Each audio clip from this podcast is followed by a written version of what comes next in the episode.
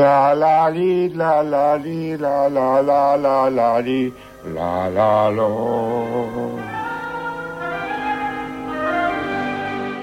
Μάλιστα, αυτή είναι η απλότητα και η άνεση και η κεντρικότητα των αληθινά ιδιοφυών ανθρώπων.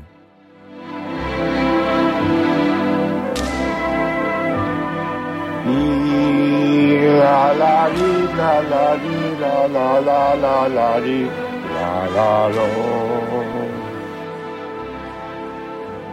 Ο Χατζιδάκης μπορούσε στο ραδιόφωνο να κάνει αυτό το πράγμα, να τραγουδάει ακαπέλα ένα ρυθμό με στεντόρια φωνή. Και τον θυμάμαι και στο περιοδικό το τέταρτο, μια φορά στο τηλέφωνο ήθελε σε κάποιον να πει ένα ρυθμό και με φωνή πολύ εκοφαντική άρχισε να του λέει το ρυθμό με αυτόν τον τρόπο, λα λα ρα ρι ρα ρο. Είχαν γυρίσει όλοι και τον κοίταζαν απορριμμένοι. Και μου φαίνεται ότι το διασκέδαζε κιόλας και δεν έδινε και δεκάρα.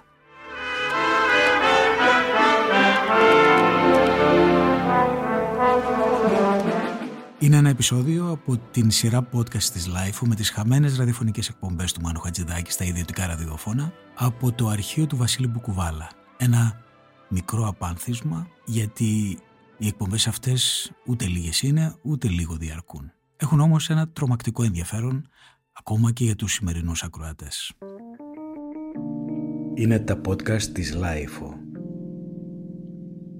Την Τρίτη στις έντεκα Ιουλίου πέθανε ο Λώρενς Ολίβιες σε ηλικία ογδόντα δύο ετών.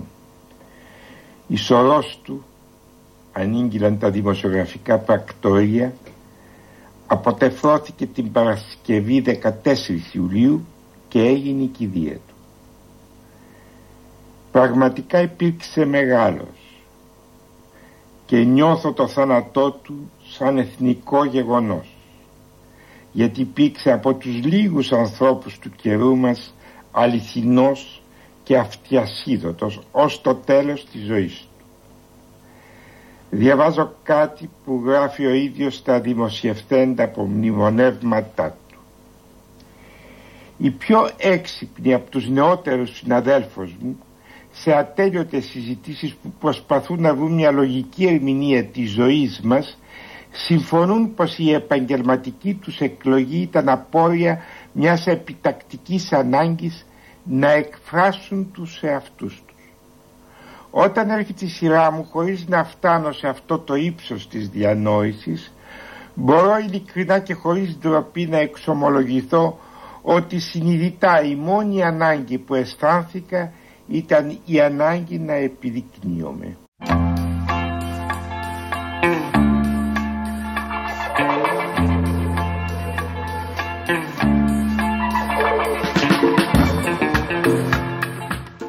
Φορέστε τώρα τα κράνη σας, επίκειται η ευγενής επίθεση του Μάνου εναντίον του όντως αθλίου θεάματος, οι νεότεροι βέβαια δεν το ξέρετε, του γάμου του Ανδρέα Παπανδρέου με τη Δήμητρα Λιάνη. Όχι ακριβώς του γάμου καθ' αυτού, δεν κρίνουμε αυτό, αυτά είναι ιδιωτικές στιγμές, αλλά όλου του σκηνικού της έντονης πασοκύλας που εκείνη την εποχή θριάμβευε, η οποία πασοκύλα ε, είναι, πώς να το θέσω τώρα, κομψά, με φάτσες οι οποίες βγαίνουν από το πιο βαθύ λούμπενιν υπόστρωμα του ελληνικού ντι εν έι.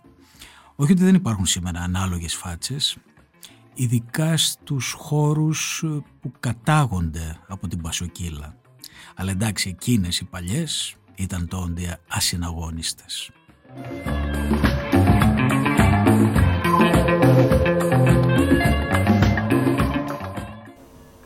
Τίποτα δεν με ενόχλησε στο γάμο του κυρίου Παπανδρέου. Μονάχα ευχές μπορούσε να μου γεννήσει ειλικρινής. Ο γάμος του ανήκει. Ένα όμως δεν μπορώ να το παραμερίσω. Σ' όλη την τελετή στην εκκλησία πλάι του στεκόταν ένα κάθαρμα που ακούει στο όνομα Κυριάκος Διακογιάννης. Καμιά φιλία και καμιά σχέση δεν είναι δυνατόν να αλλοιώσει το ποιόν αυτού του υποκειμένου. Αμόρφωτος πρώην χαφιές και νυν τραμπούκος της δημοσιογραφίας σε εισαγωγικά. Κανένας Έλληνας δεν μπορεί να δεχτεί για πρωθυπουργό έναν πολιτικό που δέχεται τη φιλία και τις περιπτύξεις ενός καθάρματος Και το λέω με όλη τη σημασία της λέξης, σαν τον Διακογιάννη. Αν κυβερνήσει από εδώ και μπρος ο κύριος Παπανδρέου, θα κυβερνήσει με τη βία ή προόριστε να χαθεί. Και όσο για τον περίου λόγος, τον περιμένουν αυτόν και τους ομοίους του ή φυλακές ή ανωνυμία, έσχατη μορφή θανάτου. Τι θλιβερό υποκείμενο που ανερυθρίαστα κυκλοφορεί ανάμεσά μας σαν άνθρωπος, ενώ ανήκει στη σκοτεινή οικογένεια των ερπετών.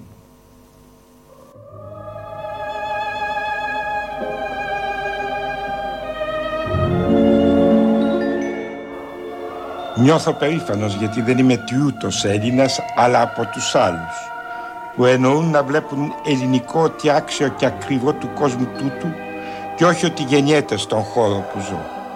Και η Μαρία Κάλλας, τραγουδώντας Πουτσίνι, είναι γνησίως Ελληνίδα με γνησίως ελληνική μουσική, όπως αυτή η άρια από τη Madame Butterfly.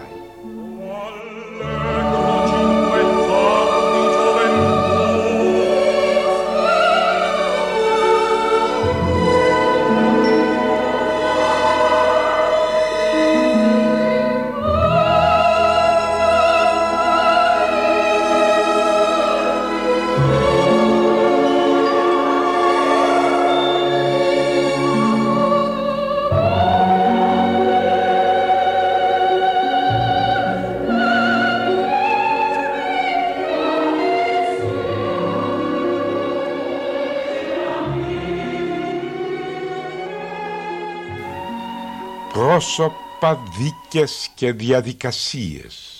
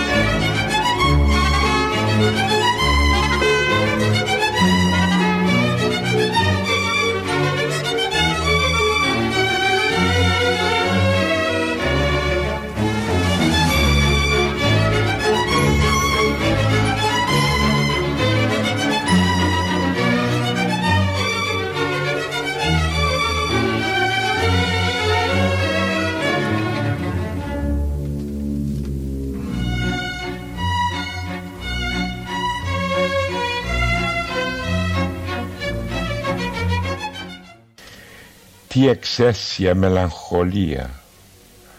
Ο Προκόφιεφ τέλειωσε ολόκληρη τη σουίτα του συμφωνικά βάλς έργο εκατόν δέκα το χίλια εννιακόσια σαράντα έξι. Εγώ ήμουν είκοσι ένα χρονών. Το βάλς που ακούσατε ονομάζεται «Χορός του καινούριου χρόνου». Και βέβαια θα αναρωτηθείτε, με τέτοια θλίψη υποδέχοντας τη Ρωσία το σαράντα έξι τον καινούριο χρόνο. Μα εγώ το βρίσκω φυσικό. Σκεφτείτε πως κυβερνούσε ο Στάλιν και πως ο πόλεμος μόλις είχε τελειώσει πριν ένα χρόνο. Πώς να σκεφτείς ότι σε περιμένει ένας καινούριος χρόνος χωρίς να γνωρίζεις τι σε επιφυλάσσει το μέλλον με τον πατερούλι στο κεφάλι σου. Και πάλι θα ρωτήσετε ξανά, τι σχέση έχουν ο πατερούλης το σαράντα έξι, το βάρος του Προκόφιεφ και τα εθνικά μας γεγονότα. Μόλις όμως σκέφτηκα ότι μπορούσα να δω τον Τζοβόλα χορεύοντα τσάμικο και τον Γκουριάδοντα επτανησιακές καντάδες, τρόμαξα τόσο που προτίμησα με όλη μου την ψυχή να δω τον Φλωράκη χορεύοντα βάλς, μελαγχολικό και κλασικών προδιαγραφών. Άλλωστε μην ξεχνάτε πως οι στρατιωτικοί μας χορεύουν βάλς με τις κυρίες των, στις δεξιώσεις των εθνικών μας εορτών. Δεν δικαιούται ο Φλωράκης και αυτός να χορέψει λόγω εθνικής συμφιλιώσεως. Μελαγχολικότατος, όντας αναγκασμένος να βλέπει κάθε μέρα στη Βουλή τους ηθοποιούς βουλευτές να σχημονούν με τη γλώσσα, τα νοήματα και το σοσιαλισμό.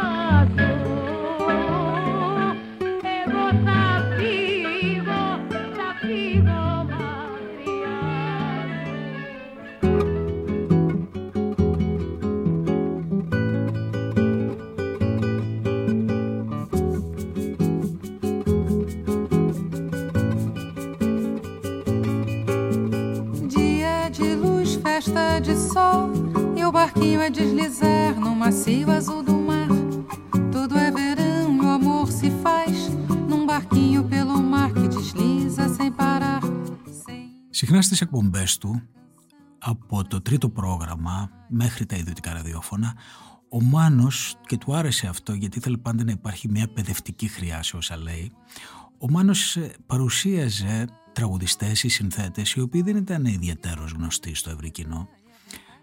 Ε, και αυτό όχι μόνο αποδεικνύει ότι ήταν ένας συστηματικός ακροατής της μουσικής των άλλων, αλλά όχι μόνο από την Ελλάδα αλλά και του υπόλοιπου κόσμου, όχι μόνο δεν είχε κανένα κόμπλεξ να υποστηρίζει συναδέλφους του, αλλά ήταν πολύ κέρυες και οι παρατηρήσεις τις οποίες έκανε.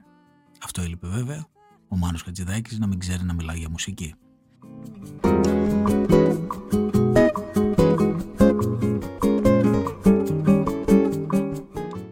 Εδώ ας πούμε μιλάει για την Νάρα Λεάο, ένα κορίτσι από τη Βραζιλία, που θεωρείται το εναλλακτικό κορίτσι του Girl of Ipanema, η οποία όμως Νάρα, αν και έβγαλε πάρα πολλούς δίσκους, είχε μια σύντομη άνθηση, σύμφωνα με τον Μάνο, και γνώρισε επιτυχία έξω, αλλά όχι ιδιαίτερο στην Ελλάδα.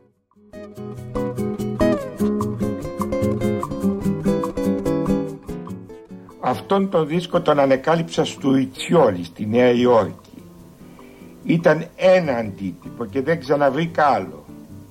Τον δίσκο τον ερωτεύτηκα, τα τραγούδια και τη φωνή της.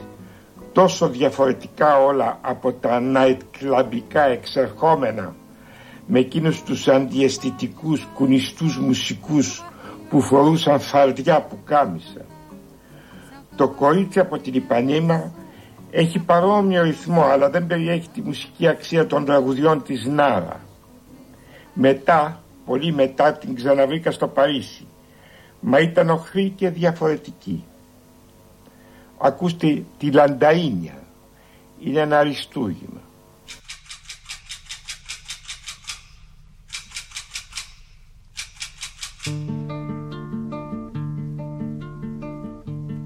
Festa de morto é ladainha,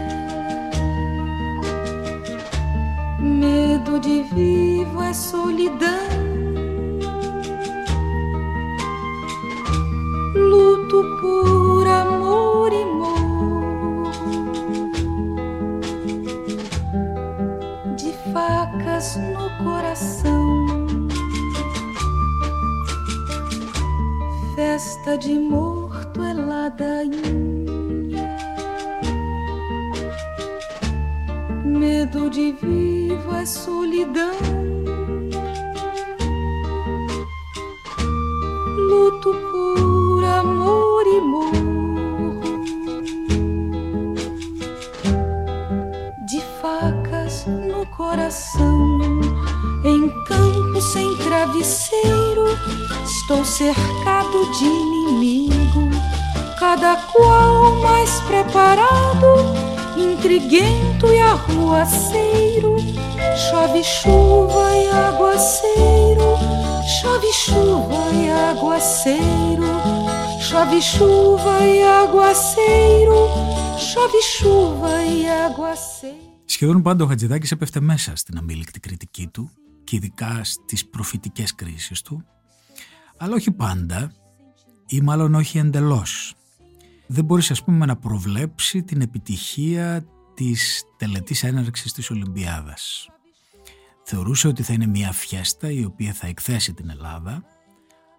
Αλλά βέβαια έχει δίκιο στο άλλο κομμάτι, ότι η Ολυμπιάδα τελικά μάλλον ζημίωσε την Ελλάδα με το υπέρογκο κόστος της κυρίως, για το οποίο ακόμα πληρώνουμε και για το οποίο κανείς ποτέ δεν έδωσε λογαριασμό. De muita luta e alegria, seu sorriso agora é nu. Sua festa ladainha, seu amor cama vazia, numa varanda do céu.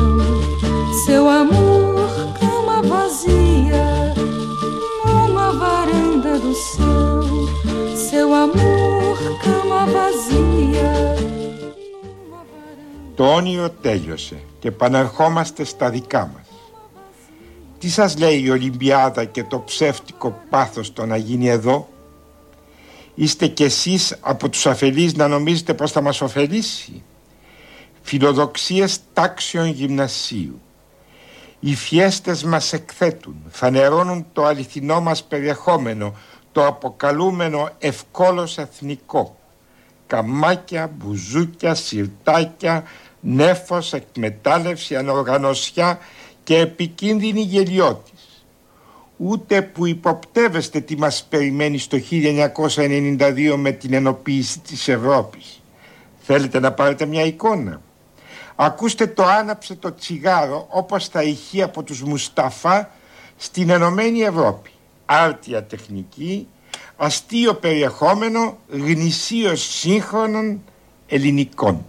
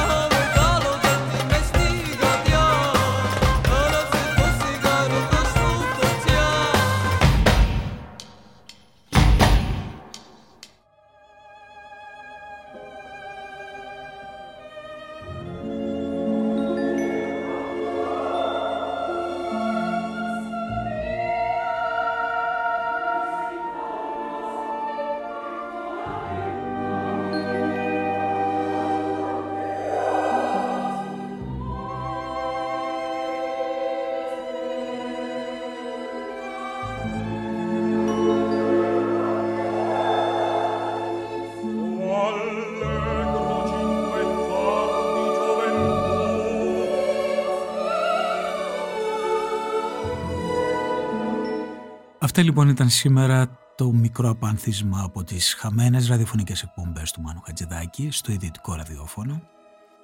Είμαι ο Στάθης Τσανκαρουσιάνος και σας ευχαριστώ που με ακούσατε.